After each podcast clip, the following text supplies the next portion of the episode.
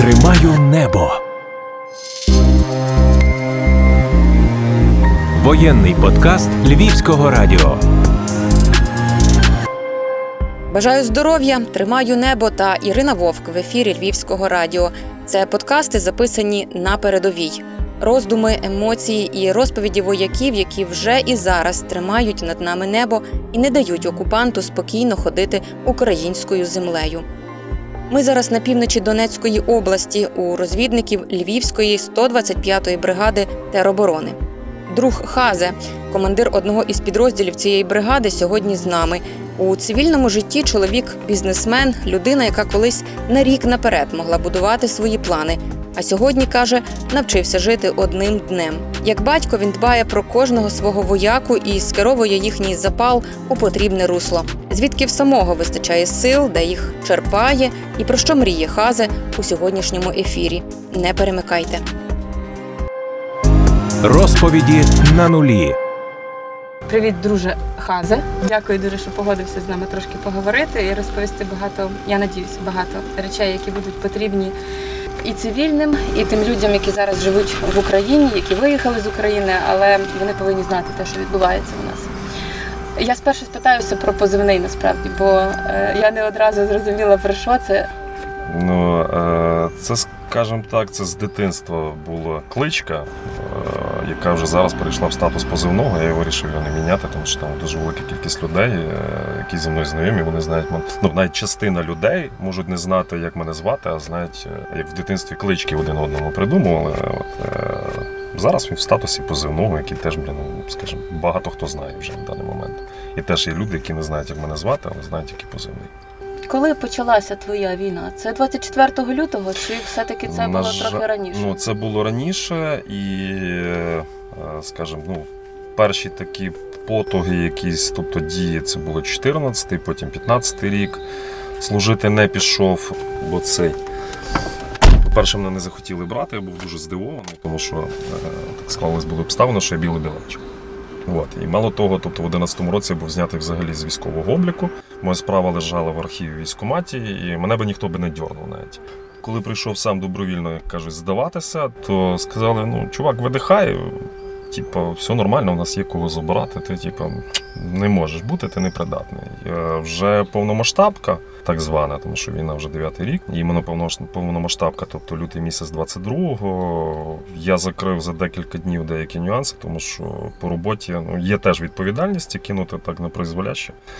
Тобто на, не міг, тобто вже не в тому віці, розумієш, таке е, відповідальність. Тому закрив за декілька днів і на розвороти пішов. Тоді вже не перебирали придатний, непридатний, тобто тоді ніяких там доглядів нічого не було, хоча мені в принципі нічого не бракує. От. Ну, все, таки попав до війська. Це тероборона, тобто це не були збройні сили, це тероборона. Чому тероборона? Ну, так склались обставини, грубо говорячи. Пішов, я не знав, що це буде тероборона, не тероборона. Я йшов, е, скажімо, захищати свою, свою сім'ю, свою батьківщину.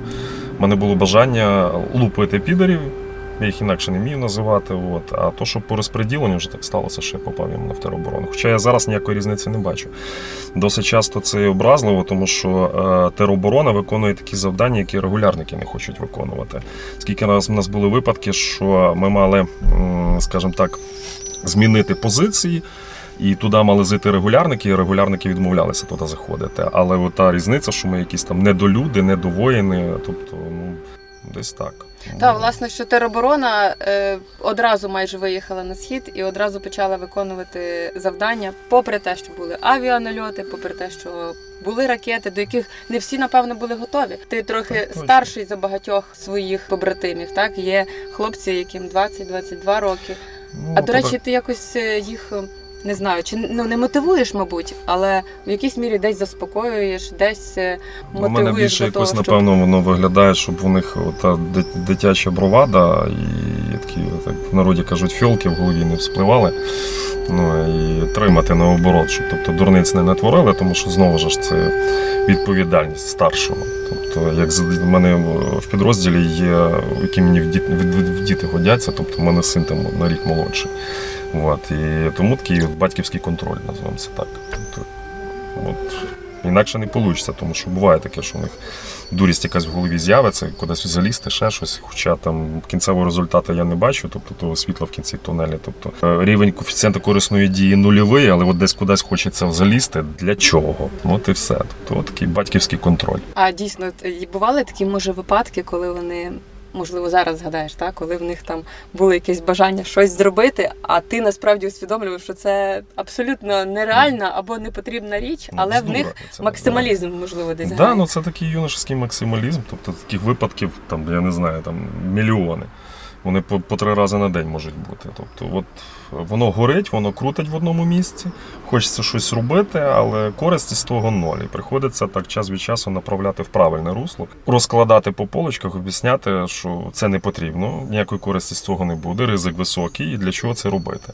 Плюс можуть бути втрати там по майну, по здоров'ю, і давайте зробимо краще так. Це буде більш корисніше. Да. Не тільки батьківський контроль, це ще й синдром командира, тому що в будь-якому випадку ти за них відповідаєш, і плюс відповідаєш не тільки там по паперу, а й по совісті, там і перед їхніми батьками, там жінками, дітьми. І, ну, це відповідальність.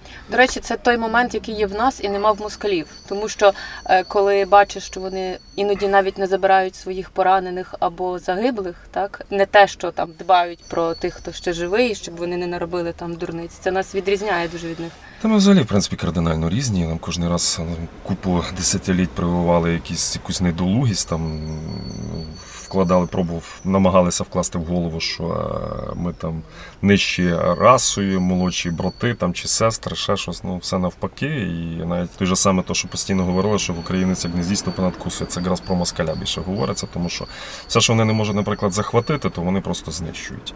Націю, яку вони не можуть на даний момент підкорити і позбавити незалежності, вони її просто пробують знищити. І все це ну це геноцид, інакше не назвеш. Ну це вже сотнями років відбувається. Та ну це не одне не, не одне століття відбувається, і там є купа прецедентів історичних, яких там шкодує. Той же самий Сагайдач нічого не спалив ту Москву, я не знаю. Ну в нас є шанс, можливо, зробити це. Шанс завжди є, так. Чи пам'ятаєш так, от перший день, коли ти потрапив на передову? так. під час повномасштабки. Можливо, згадаєш, де це було картина, так? Яку ти побачив. Заїхали, і що ти побачив? Побачив жахіття, побачив наслідки війни, наслідки руського міра, все знищене. Ми зразу в перший день попали під обстріл. Це були гради. Одна справа, коли ти там тренуєшся, займаєшся, інша справа все таки це війна, і там тренуватися, займатися ну це зовсім інакше. Тобто, коли йде повний в повному розумінні артобстріл, це і арта, і гради, і, ну РСЗО, все, все на кучу. Ну до того на, на це натренувати неможливо. Це вже звичайно напередку виробляються ці рефлекси. Ти вже тоді тільки починаєш е, розуміти, що таке вихід, що таке прихід, що таке тобою, не над тобою. Він твій, не твій. Ну такого не навчиш.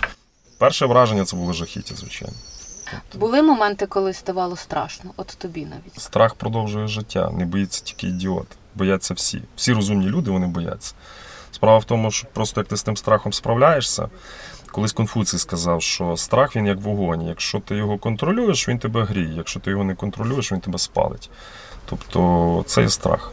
Страх він продовжує життя. Якщо ти не боїшся, ну ти загинеш зразу. Якщо ти боїшся, але контролюєш свій страх і починаєш думати, як виконати завдання, але при тому вижити, він допомагає. Може, згадаєш е, якісь моменти, які тобі запам'яталися, ті, які досі десь в пам'яті. Я не говорю про е, там бій саме, так? Угу. Це може бути навіть побутова якась річ. Ну, побут це взагалі питання специфічне. Тобто, грубо говорячи, там е, ми вже жартували і говорили там клінінгова компанія Восток, От, тому що ми змінили купу місць е, проживання. Починається все звичайно з прибирання для того, щоб побут був нормальний, тому що коли ти повертаєшся, ти хочеться відпочити, а відпочити хочеться, ну, грубо говорячи, там як біла людина. Значить, той побут треба самому собі влаштувати. Його треба поприбирати. Порозставляти так, як зручно, поселитися, ну і далі там подумати, як приготувати їсти, як помитися, де буде туалет. Ну тобто повноцінний побут. Тобто ми вже жартували із за кількості переселень, що ми клінінгова компанія Восток, тому що завжди по приїзду це починається прибирання, от така хабатня, тобто влаштування побуту.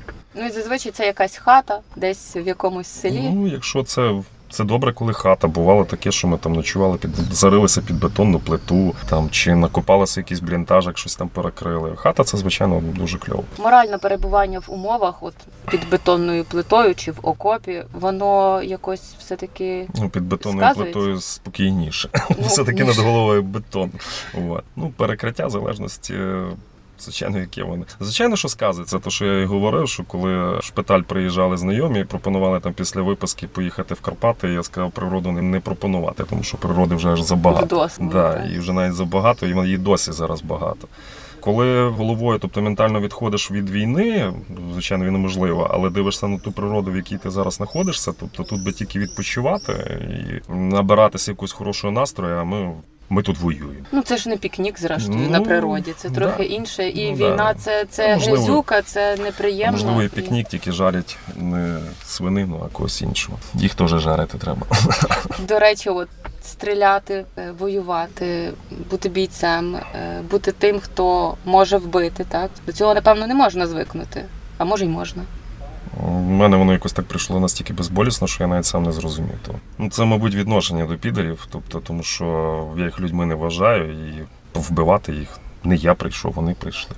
Як сказав Залужний, тобто ми не хотіли тої війни, але ми прийняли бій, десь воно так і є. Ну, я- завжди ту фразу ще продовжую іншим, що я не хочу ту війну передавати своїм дітям достатньо. Її пора закінчувати і закінчувати однозначно перемогою для нас. Тому, оскільки їх не вважаю людьми, ну, в мене не було бар'єра, тобто вбити людину. Десь так.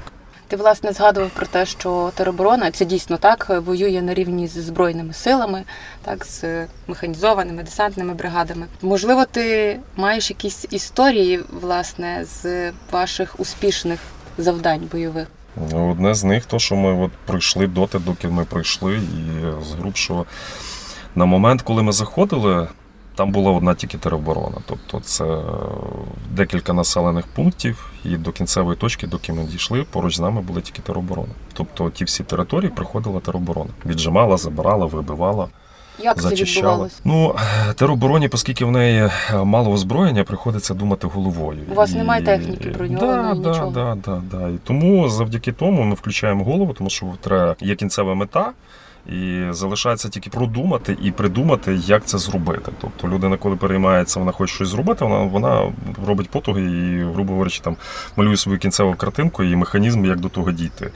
Ми будували мости для того, щоб зайти з іншого кінця, тому що ми розуміли, що підери нас чекають з тої сторони. Ми зайшли з тилу. Для того, щоб зайти туди, побудували міст. Вот. Для того, щоб е, виконувати нормально якісь завдання, аналогічно розроблялися, тобто там різні шляхи, де вони нас не очікували. Ну, ну тобто, основне це голова. Тим ми відрізняємося, оскільки в нас. Мало засобів для знищення, значить, основний наш засіб це голова мізки. Вже більше року повномасштабної війни, війни, на якій є ти, на якій є батальйон тероборони, в якому ти. Як ви даєте собі раду, будучи на передовій так довго? Ну тобто воно виснажує не тільки тому, що бої, а тому, що ти в таких умовах. Тут, звичайно, що в когось там психосоматика, в когось вже ПТС, кожен з нас вже давним-давно контужений по декілька разів. Е, Виживає кожний по-різному. Тобто, в нас, я вже казав, по-доброму прибалбішені в мене підрозділі, тому що коли там якісь прильоти, хтось, можливо, там зажимається, але більшості моїх козаків вони просто ржуть. Ну, так збоку, звичайно, дивно виглядає такі причебурашені, тому що ніби війна, ніби прильоти, а вони ржуть. Ну, але воно спасає, тобто мізки, тобто психіка від того якось, мабуть, не ламається і не відходить в неправильну сторону, а тримається на місці. І я надіюсь, все-таки, що воно вийде з голови, хоч частково. Тобто, звичайно, що якісь залишки залишаться. От, е, і кажуть, типу, буде що згадати, але не буде що дітям розказувати. От, е, виживає кожен по-різному. Основне це спілкування, спілкування між собою.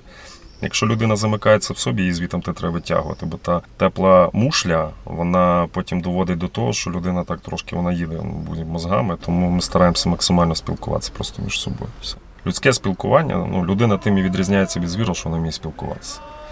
Тому ми намагаємося то втримати в собі типу, ту властивість.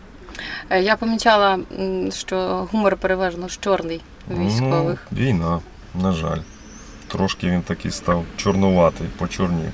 Хоча досить часто і звичайного гумору дуже багато. Мені хотілося б почути якихось ще веселих історій. Нехай буде про це.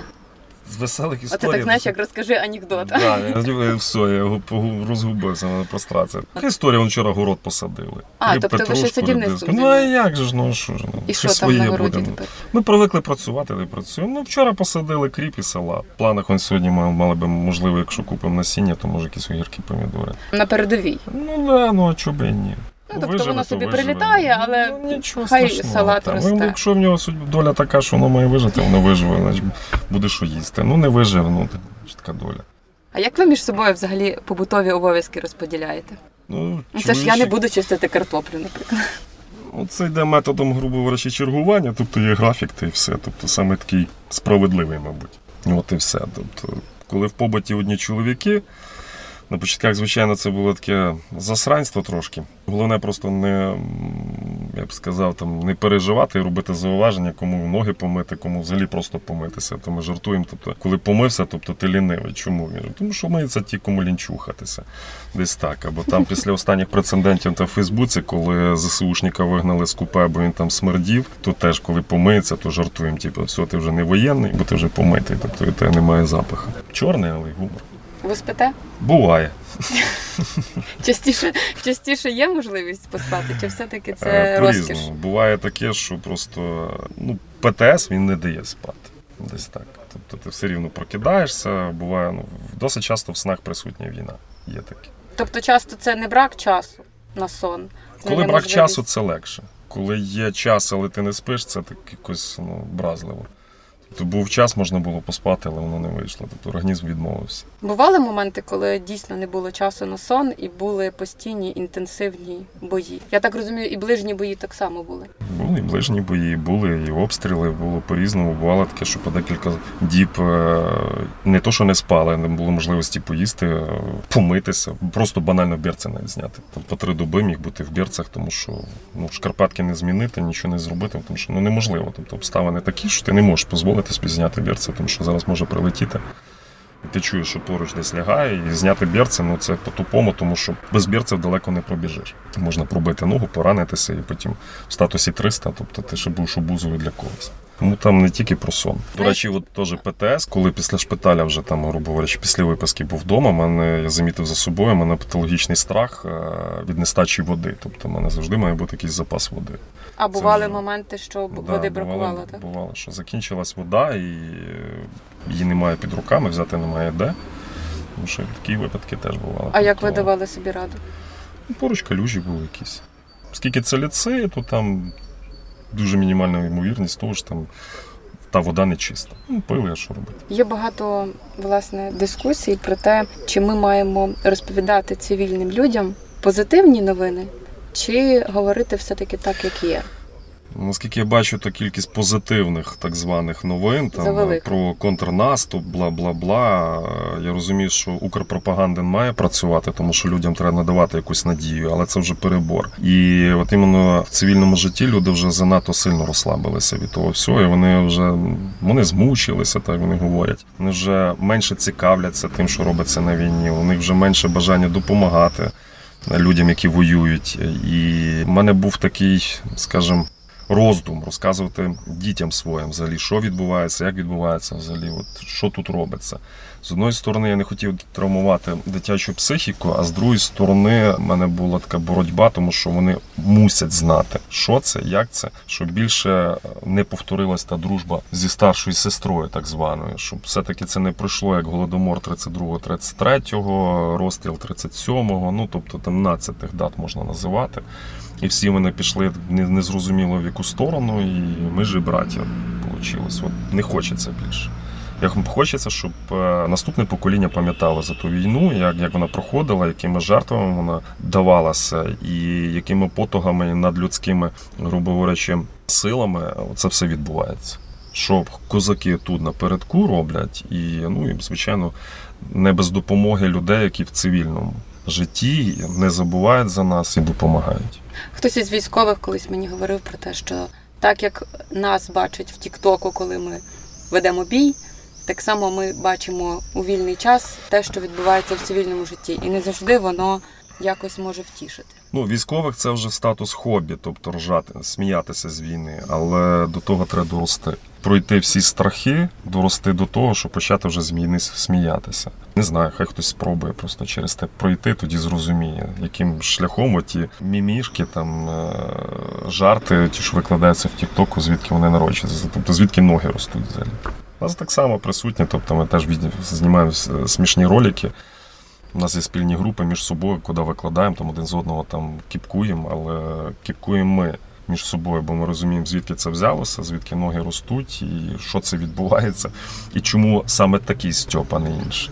Ну, Десь так. І власне ти згадував про те, що війна це жертви, так? І ми зараз чуємо інформацію, і багато кого вона тішить, так е, що контрнаступ, що ми будемо наступати, що ми будемо просуватися, але не всі усвідомлюють, що ті, хто наступають, ті втрачають. І ми можемо втрачати, і ми втрачаємо. Ми не можемо, ми вже ну тобто ми будемо, ми вже втрачаємо і будемо втрачати, тому що завжди будь-який наступ, е, контр він, не контр, не має значення. Наступ має під собою розуміння, е, має мати під собою розуміння, перевагу в силах, в техніці, всьому. І звичайно, той, хто атакує, він більш вразливіший, його легше е, потушити, ну скажімо так, вбити. От тому це треба мати розуміння. І те, що тішить там цивільних, там о, клас, контрнаступ, все в дійсності вони до кінця не усвідомлюють, якою ціною він дається. Це людські жертви, а втрачати страшно. Завжди Як ти переживаєш втрати людей, які важко.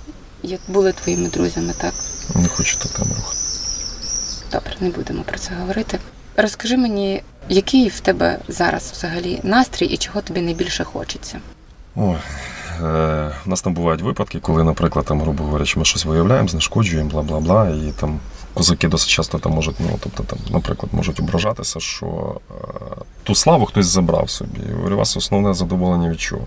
Від того, що вони вмирають. Я говорю, хай собі славу забирають. Ви задоволені, ви роботу зробили, ви знищили. Все, говорю, от тіштеся тим. Якщо реально, ну, можливо, в мене вже поломана психіка, я отримую задоволення, коли ми їх зашкварюємо. Можливо, в мене поломана психіка. Я розумію, для чого тут, я розумію зміст е, мого перебування тут, я розумію, що від мене потрібно, і я це виконую. І отримую задоволення, коли ми разом зробили багато роботи любої, те, що пов'язане, що їх стає менше. Якось я теж була запитала власне про те, чого тобі хочеться в когось із військових. І чесно, я очікувала почути від нього, ну, наприклад, приїхати додому, побачити дружину або дітей. А він мені відповів відремонтувати металигу. Тому що ну, він себе відчуває тут, е, скажімо так, він бачить себе тут, і оскільки він тут, в нього є от такі потреби. От, йому треба металиго для того, щоб робити свою роботу, яка заключається шкварити підрів. От і все. Йому не вистачає металиго, у нас аналогічно. Тут все набагато практичніше, напевно, так треба сказати. Тому що, скажімо, ті люди, які в цивільному житті, так, от дружини, мами, вони можуть, скажімо так, дивитися на зоряне небо і переживати, е, що відбувається з їхніми рідними. В той же час військові е, зосереджені на своїх завданнях. Тобто вони, скажімо, не мають часу відволікатися на якісь інші моменти. Можливо, не мають часу сумувати за якимись речима, думати про якісь речі. Чи дійсно це так, чи це може залежати від кожного? Ну, війна навчила жити сьогодні одним днем, тобто будувати якісь такі плани, ну це максимум тиждень. Довше ти не можеш будувати, тому що занадто багато важелів фактів, е, факторів, які впливають на то. Тому вже звикли жити сьогоднішнім днем. І якщо я своїй дружині в дійсності так, ну, так співчуваю, тому що вона живе переживанням. Ті переживання, я думаю, ну я, мабуть, навіть і переконаний, що вони просто так не пройдуть, тому що здоров'я у нас таки ламається за тих переживань. Бо в неї, наче кожен день контрнаступ. Да, Вона десь про так, це думає десь кожного так. Нас простіше. Війна вона є дуже проста, якщо взяти от в тому розумінні. Тобто ти розумієш, де ворог, ти розумієш, де ти, хто поруч з тобою, що тобі треба робити, і ти це робиш. В цивільному житті воно набагато складніше. Там завжди люди звикли вони будувати плани наперед. Особливо, якщо брати там, я там прийшов з бізнесу, то а, там є плани на рік. Тут ну unreal. З якою думкою ти прокидаєшся? Перше, що я роблю, коли я прокидаюся, я вимушений написати дружині, що я живий цілий здоровий. Бо інакше потім пілюлей получу по п'яте число. Сама страшна, хоч і кохана, е, гарна, але сама страшна людина це є дружина. Від неї можна хапнути. А взагалі спілкування з рідними, воно якось бадьорить, налаштовує, Не завжди. мотивує. Не завжди. Це залежно від ситуації, що робиться вдома. Тобто, в мене зараз, наприклад, молодший син хворий, в нього там температура під 40, і є от внутрішні переживання. Да? Тобто, там що там, ну понятно, що це горло, діти всі хворіють, коли ростуть, але не позбудешся. От, тобто, оскільки ти батько, в тебе відповідальність, хоч ти там за 1300 кілометрів, але все рівно переживання присутні. Як ти поєднуєш ті переживання за своїх хлопців, які з тобою, за своїх побратимів, і переживання за тих, хто залишився вдома? Окрім цього, літають ракети. Ось зараз там лунає тривога. Та напередку вона по-іншому, ну якби Там на її немає, там легше. Е, Там вихід, прихід Е, все. та ні, ну мається на увазі, от тут зараз в Донецькій області вона навіть по-іншому звучить, ніж там, скажімо, у, у Львові чи в Києві. Твої рідні теж під загрозою в якійсь мірі, тому що ми ніколи не знаємо, куди долетить е, шахет е, чи ракета російська. Тобто в тебе з двох боків так переживання: переживання за себе і своїх побратимів, і переживання за тих, хто залишився вдома. Як ти це Ну, поєднуєш? вони трошки Як ти роз, з цим справляєшся? роз, розділяються. Це трошки різні переживання. Тобто я не можу сказати, що я за когось більше, за когось менше переживаю. Чесно, я навіть не можу дати відповідь на це запитання. Воно якось в голові там не аналізував ту ситуацію. Досить цікава тема, треба подумати. Ну, це з двох боків просто йде так, різне навантаження, і з ним якось треба собі давати раду. Будучи на передовій, будучи в бою, наприклад, думати про те, чи все окей в тебе вдома. Ну, на той момент, мабуть, воно все-таки відключається, те переживання. Включається переживання, грубо говорячи, там іменно самої роботи.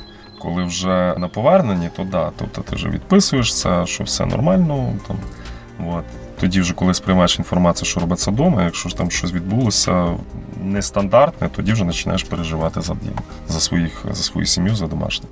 Я не скажу, що в тебе настрій там пригнічений, навпаки. Ну тобто, ти більше мотивуєш, ніж е, якось десь сумуєш. Е, Але морально ти ж втомлений, бо ти вже довго на війні. Ну та всі втомлені, але мабуть, це все-таки вже вік, е, досвід там. Я не знаю, чим це пов'язано. Тобто є розуміння знову ж відповідальності, є бажання закінчити ту війну перемогою. Звичайно, максимально швидко, але всі військові розуміють, що це швидко не відбудеться. Це так, Арестович 2-3 тижні. Ми не Арестовичі. Ми бачимо дійсності, що відбувається, і ми розуміємо, що як це буде відбуватися, і через скільки воно може взагалі закінчитися. Це ще надовго. Це ще надовго. Так, більшість військових якраз про це говорить, і добре, що про це говорять, тому що нам треба трішки погашувати так оцю надію на те, що війна от-от закінчиться, поїдемо відпочивати в Крим і, і Так, так так, далі. так. Так? Тобто це процес довгий і тривалий. Але попри це, я тебе запитаю, а що ти зробиш в перший день перемоги? Мабуть, банально навалюсь. Мабуть, банально навалюся та й все. Можливо, ти маєш що сказати цивільним людям, які зараз знаходяться в тилу на звільненій деокупованій території, на вільній території України, яка не була окупованою. Ті люди, які живуть е, не на передовій, не в бою. Вони Е, різні всі. Ну, я напевно скажу не дуже приємні слова. Каже, так як відчуваєш. Хай готуються, ми не резиною. І ми закінчуємося. Це те, що я хотіла почути. От справді, я дуже сподівалася на цю відповідь, і ми маємо про це говорити. Тому що поки ви тут, інші люди, як мені здається, мають шанс підготуватися. Ну, вони його не використовують, наскільки бачу. Замість того, щоб готуватися, тобто до якоїсь військової справи, є купа там якісь тренажерів, навіть тих же самих там по fpv дронах, якщо там окей, в тебе нема здоров'я, там ш- ну, піти в штурмаші чи ще щось. Найди себе. Я казав, на війні непотрібних людей немає. Якщо в тебе немає здоров'я, ти можеш бути в МТЗ, там в ТПУ і пішло-поїхало. Тобто банально просто їсти навіть готувати. Тому що солдати вони хочуть їсти. Це фізіологія, тобто без їжі вони довго не протягнуть. Значить, будь корисним, все, Будь-хто може бути військовим. звичайно. Просто прям військовим військовим так як малюється там. Ну, не кадровим бойовиках. військовим, а Це власне, одне. що Так. воювати, До- так? Ну, скажімо, бути потрібною Збройних людиною. Я би навіть не сказав корисною, потрібною людиною. Ну, непотрібних немає. Є неправильно поставлена задача. Або задача не тій людині поставлена. От і все. Тобто треба мати розуміння, тобто командир має мати розуміння, чи той наказ, чи це завдання виконає та людина, чи це не по адресу взагалі. Можливо, краще змінити людину, ну, а не міняти наказ. Ну, накази вони в армії не міняються. Командирів в армії не вибирають, їх призначають. Тому я, мабуть, ще не позбувся повністю всього цивільного, і я розумію, що командир це і першочерговий менеджер. Тобто це керівник, який приймає рішення, несе за це відповідальність. Він має розуміти свій колектив, тобто свій особовий склад, хто чим дихає, про що думає, що може, що не може, в кого яке здоров'я, фізичний стан, і відносно того вже відштовхуватися, надаючи накази чи завдання. Хто може це виконати чи не може. Звичайно, що є ситуації такі, що іншого вибору немає, тобто його просто немає. Да? Тоді вже і відповідальність знімається, бо така обстановка. От. А коли можливо спланувати, подумати і розкласти це по поличках, тобто тоді треба думати, включати голову, а не просто е, жити совдеповською армією, яка там про от є наказ і кирдик. Тобто, чи потрібний він, чи не потрібний. Тобто, час показав, що ті ж самі дрони можуть за годину зробити більше роботи, ніж за тиждень розвідка ногами зробить. Для чого тоді посилати людей І е, на ризик? ними. Щоб вони втратили здоров'я, життя і все, що ну, тобто, якщо це можна зробити дроном. Ну так, бо дрон є 2000 доларів, і в тебе новий дрон, а людей не Ну, повернути. Тому Навіть здоров'я назад не повернеш. Є, звичайно, там моменти, які дрони не можуть виконувати, але ту ж саму розвідку, дорозвідку, аеророзвідку дрони можуть легко виконувати. я хочу подякувати за розмову. Е, Дякую вам. Дякую за все те, що ви робите, ти і твої хлопці, й загалом ті люди, які є на передовій, ті, які не злякалися, ті, які чітко знали, що вони мають робити, і досі знають, і попри в тому продовжують це все робити. Я хочу, щоб ви всі залишалися цілими, здоровими, щоб такмет, який привозиться напередок, ніколи не був застосований. Я розумію, що на жаль він стає в нагоді, але дуже би хотілося, щоб він був непотрібний. Дякую. Без вас ми теж би мало що ми досягли. Будемо працювати разом. Не підтримували і морально, і матеріально, мало би що відбулося. Тому що з згрубше воювати просто автоматами це доволі складно. Коли є першочергова моральна підтримка, ти розумієш, що те люди підтримують, це набагато це мотивує. Раз. Друге, коли є е, різні питання, проблеми і є до кого звернутися, і вони вирішаться. І ти, будучи напередку, тим не переймаєшся, тому що ти розумієш, тебе, скажімо так, тил прикритий, є до кого звернутися, і це питання вирішиться. Тобто ти, грубо говорячи, там попросив, делегував, і ти розумієш, що воно вирішиться. Це набагато легше. Це вивільняє голову, руки, ну і плюс кажу, мотивує.